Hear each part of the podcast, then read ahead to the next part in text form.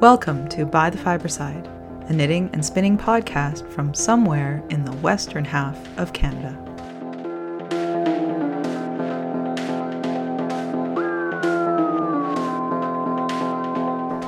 Episode 63 Yarn Snob.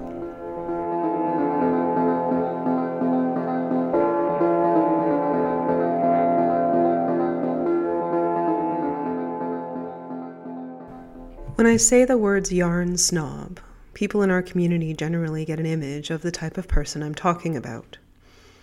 I think at some point in our yarn lives, many of us have said it about ourselves, either in a humorous or self deprecating way, or as an explanation. When we use this term, we might be talking about our preferences for natural fibers or hand dyed yarns. Maybe we're explaining why we shop exclusively at local yarn shops instead of big box stores. The reason for applying the term are as various and individual as we are. I have even used it to describe myself in the past. But I'm not doing that anymore, and I'd like to tell you why. When I began as a fiber artist, I was very young. I didn't know much about yarn, and even less about different types of yarn. I started out by crocheting placemats. I got a pattern and yarn from Mary Maxim, some kind of hard wearing straight nylon that came in cones and was used doubled. When I finished those, I crocheted the same pattern again in Red Heart acrylic, learning in the process about how the weight of a yarn can make a difference in the size of a finished product and the size of tool you need to use. I did a lot of cross stitch in this period too, and slowly found myself branching out from Aida to even weaves and linens from regular DMC floss to experimenting with specialty threads. Then came knitting, starting with an acrylic blanket and fun fur scarves and wondering why anyone would spend $30 on a single skein of yarn, to beginning to understand the appeal of shawls and socks, natural fibers, hand dyed yarns, and then eventually throwing down over $100 for yarn for a sweater. Shortly after I began considering myself an actual knitter, I started calling myself a yarn snob. I shuddered to think of my beginnings in red heart and fun fur, and attempted to wipe away that stain by working with wools and silks and beautifully dyed yarns. I learned to knit lace and found my passion. Then I discovered spinning and learned so much more about natural fibers, yarn construction, and suitable end uses.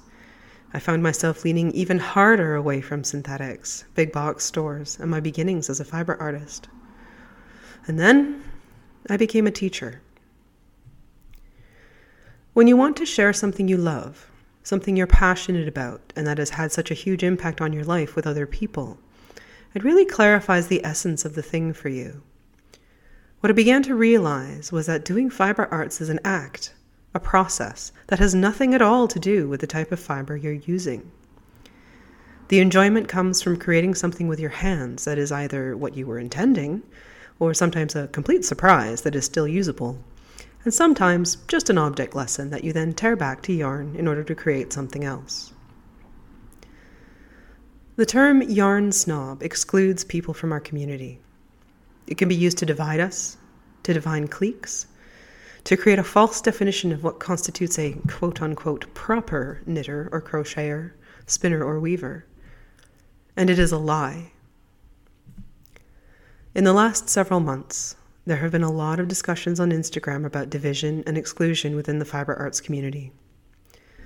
Most of these discussions have focused on racism, which, given the current world climate, is only natural. We live in a world where people are divided by cultural background and physical appearance, where the amount of melatonin in our skin determines people's attitudes towards us even before they speak to us. People are mistreated, hurt, even killed every day because of racism. And being part of one marginalized group, like being a woman, does not necessarily make a person immune to behaving in atrocious ways towards members of a different marginalized group. In this time of so many divisions, of so much hate and horror and judgment and death, we need to do the work to change our community to one that is actually inclusive, not one that just says the right words but doesn't follow through with action. Ravelry has banned patterns and speech in support of the current President of the United States. Yarn shops, designers, and magazines are being deliberate and clear about the actions they are taking to be properly representative of our community. People are signal boosting designers and dyers of color, and are calling out those who only pay lip service to the idea of diversity. And then there are others who will either attack those who are speaking out, or who say, I don't care about politics, I just want to get back to knitting. Me, I can't just get back to knitting. I want to do the work to change our community, to bring down barriers to safety and entry that exist so that the joy I have found here is available to everyone. It's going to take a lot of work from a lot of people to do that, but for my part, I'm going to start with the term yarn snob. Words that cause people to feel marginalized, or that can be used to make a person feel superior to another, have no place in an inclusive community. So I pledge to never use the term again, and to have a discussion with anyone who uses it in my hearing about why they are using it and why they should stop. What I do next, I'm not sure. But this is my first step towards creating the community I know we can be. Thanks for listening. This is By the Fiber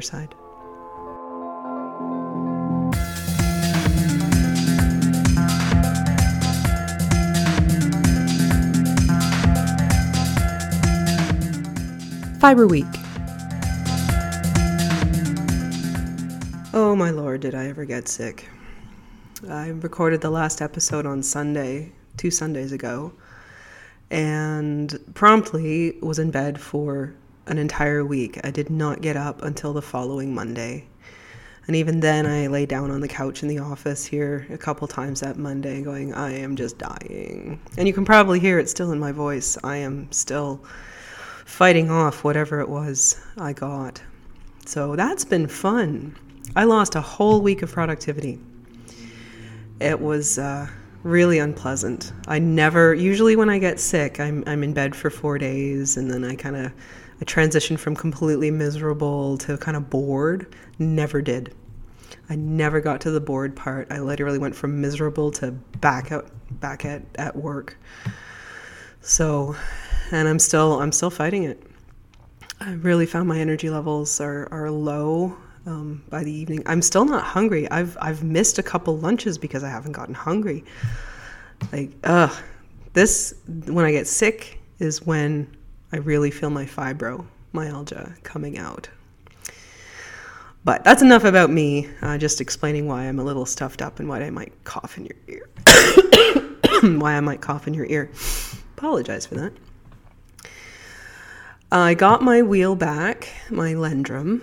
Um, we went and picked it up yesterday. Had a, a really lovely discussion with the people at the Fiberworks studio in Madeira Park here on the on the Sunshine Coast. Looks like they want to run a master spinner level one sometime in the spring, so we'll see if I get to teach that. I'm I am the closest instructor, so it's uh, it's probable that I'll be teaching level one for them. I'm also teaching level two in Nova Scotia at the end of August. That one is a go. So I'm uh, now under the eight ball to get ready for that. I'm, I'm desperately searching for uh, alpaca fiber and llama fiber and getting my PowerPoint ready. And I'll be ready. It'll it'll come, but uh, but it's definitely going to take a lot of work really quickly to get all the supplies together. But I'm really looking forward to going out there to the East Coast and and teaching at Gaelic College. So, uh, so there's still room in the course if you need your level two and you're on the Eastern Seaboard. Gaelic College, uh, I will put a, put a link to uh, to it in the show notes, and uh, and come and see me. Come and come and visit. Which means I need to really get into my Lendrum and and uh, figure out how to use it as a teaching wheel. So I'm going to start with the Angora study. I'll start with probably doing some blending making some Rolags. I have to see what's going on in level two. Obviously, Angora is not in level two, but there is there is still some blending, spinning with alpaca. I do have some alpaca, so I may pull that out and and uh, and throw that on the on the wheel and just uh, see how that all goes. And I'm also going to do the math for all of my flyers on the Lendrum, just to, to make sure that I know what my ratios are. Uh, one of my level three students, when I when I visited her, she had done all the math for every single TPI so she knew which ratio to use, what her draft length was, or her make length was, and uh, and how many treadles. That was a really good idea. I'm going to do that for my Lendrum.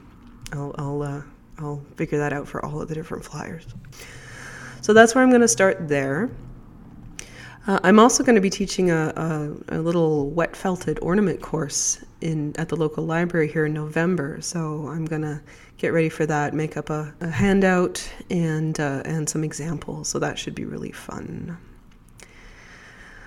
But uh, but yeah, that's where I'm where I'm at. I uh, losing that week was really unfortunate because I do have a lot of stuff to get done. But uh, but I'm back to it now, and uh, like I said, I'm starting to feel better. So, you know, just gonna focus on getting ready for that level two, and uh, and getting to know my Lendrum so that uh, that it's ready to go when I have to go at the end of August. All right, so we've finished off level three last time. Um, we're going to talk about level four.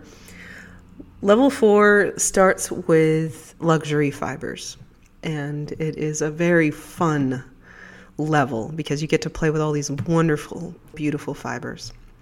So, module A1 is bison. So, bison is uh, obviously North American animal. They actually have four coats of fiber, but the one that we generally find in spinning is the down. Um, if you find commercial bison fin- spinning fiber, if you happen to, you know, get a bison from a ranch and you get the the um, hide along with it, you can shave off the bison, but you will have to hand pick the down out because they do have the four coats. Bison is a very short fiber, so if you want to get started with that, you want to practice your cotton because in a lot of ways you spin it very similarly to cotton. You can spin it from the cloud, but you're going to spin it woolen because it is so short. You'll also want to full it a little bit.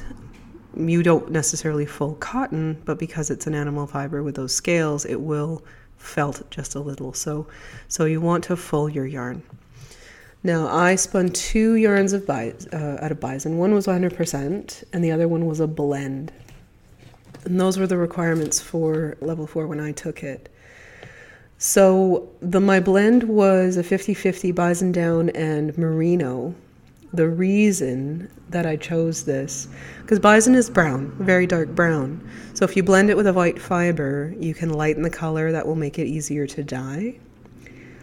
But I chose the merino because again, shorter staple fiber, also very fine, just like the bison down.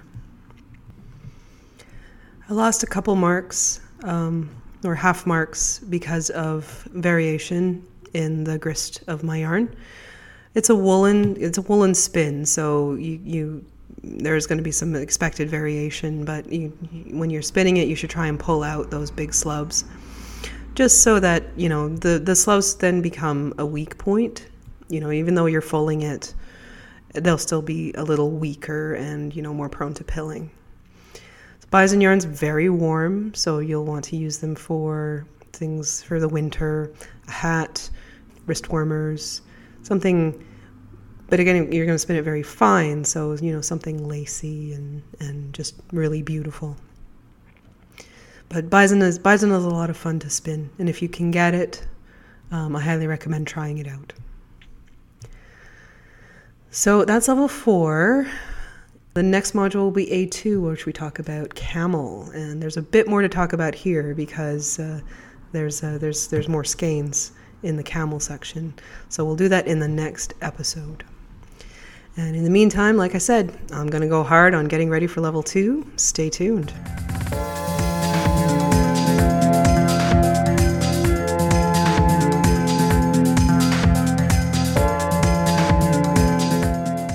Fiber notes. Some people, when they get sick, they can like sit in bed and knit or you know, I have my hands, and so I could put that on my bed and spin, but not me. By about the fifth day I tried to knit, it uh, made me sweat, so I stopped. Uh, it was like literally a cardio workout for me. The next day I tried again, realized that I had made a mistake the first day. I was working on the my little hand towel where I've uh, reverse engineered the pattern, simple pattern, but I still made a mistake. So I had to tear back. By the time I realized I'd made the mistake, I'd knit about six rows. So I had to tear back like 10 rows.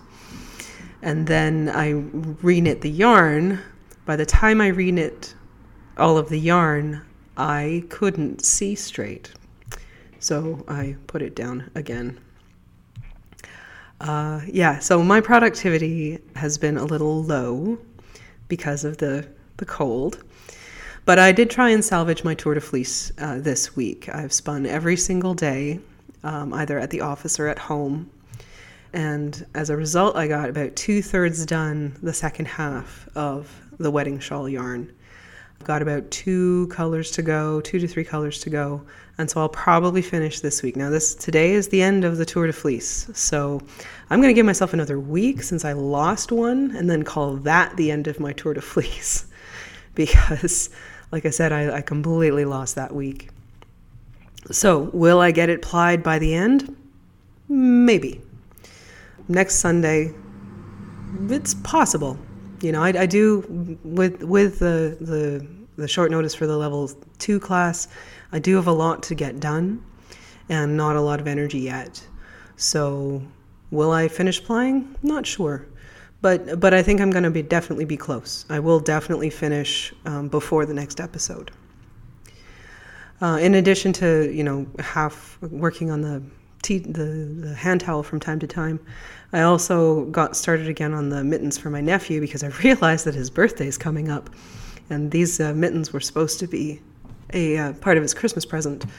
Now, I gave him a gift certificate at Christmas, and I said, "Hey, you'll get them in February." And he did get his the first pair in and around February, March, but they didn't fit. So now it's August, and yeah, or almost August, and it's really I should really get them to him. So I read the instructions again for doing the increases.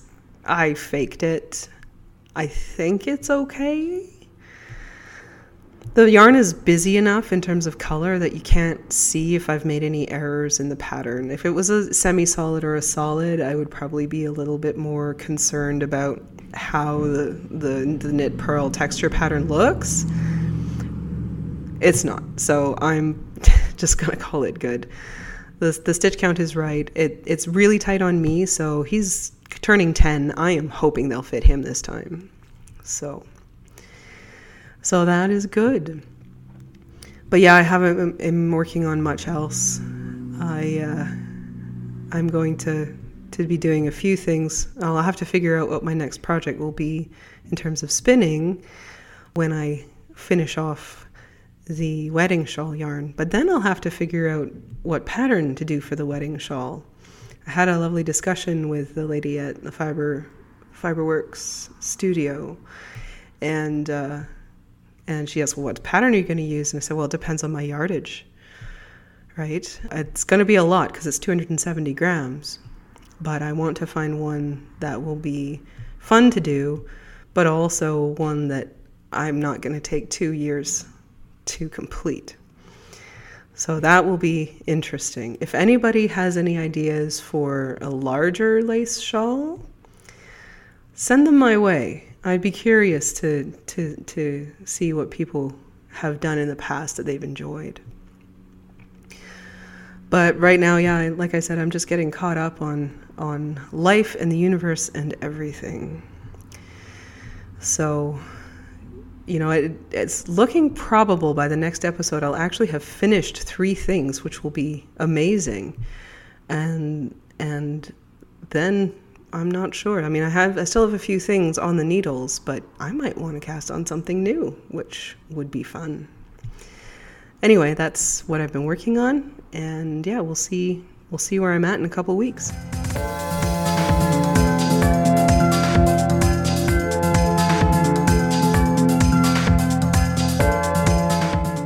By the wayside. I sat down today and told you I didn't work at all on the accolade, you probably wouldn't be surprised, but I did sit down once this week and work on the accolade. I, uh, I didn't quite get done the chainmail on the knight's arm, but I got pretty close. It's a different piece of the pattern. They've they've um, they've done it in on a, in a different page. I wish they'd done all the backstitch like this, to be honest, but uh, uh, whatever. So they've they've put a very light version of uh, black and white version of the chart behind it, and then they've just shown the patterning for the chainmail. And I don't know if I'm there there was this this weird part where I was like, did I actually do it right? Because of course they haven't shown the whole chart; they're just showing certain pieces of it. And I thought I finished at the wrong spot, but then the other one, the other line ended up in the right spot. I have no idea. Again, I am just um, I'm I'm accepting that this will be what it will be, and it will be as pretty as it is, and no one will ever be able to tell if I've made a mistake. That's kind of where I'm at. So I'm about half done the arm, maybe two thirds done the arm. I will get that done by the next episode and keep going. Oh, keep going. It will definitely, it's going to be a long haul, guys. I, I'm, like I said, I'm attempting to adjust my attitude towards it, but I'm, I've got 20 years worth of not being happy with this project to get over. But I'm working on it. I'm definitely working on it.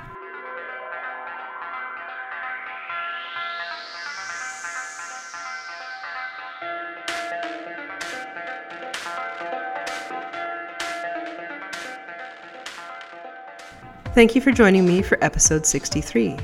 By the Fiberside is a bi weekly podcast, and I look forward to bringing you episode 64 on August 11th, 2019. Show notes for this episode can be found at www.bythefiberside.com. Join the discussion on Facebook or Ravelry. If you need to get in touch with me directly, you can email me at bythefiberside, that's F I B R E, at gmail.com. Thanks again for listening. This is By the Fiberside.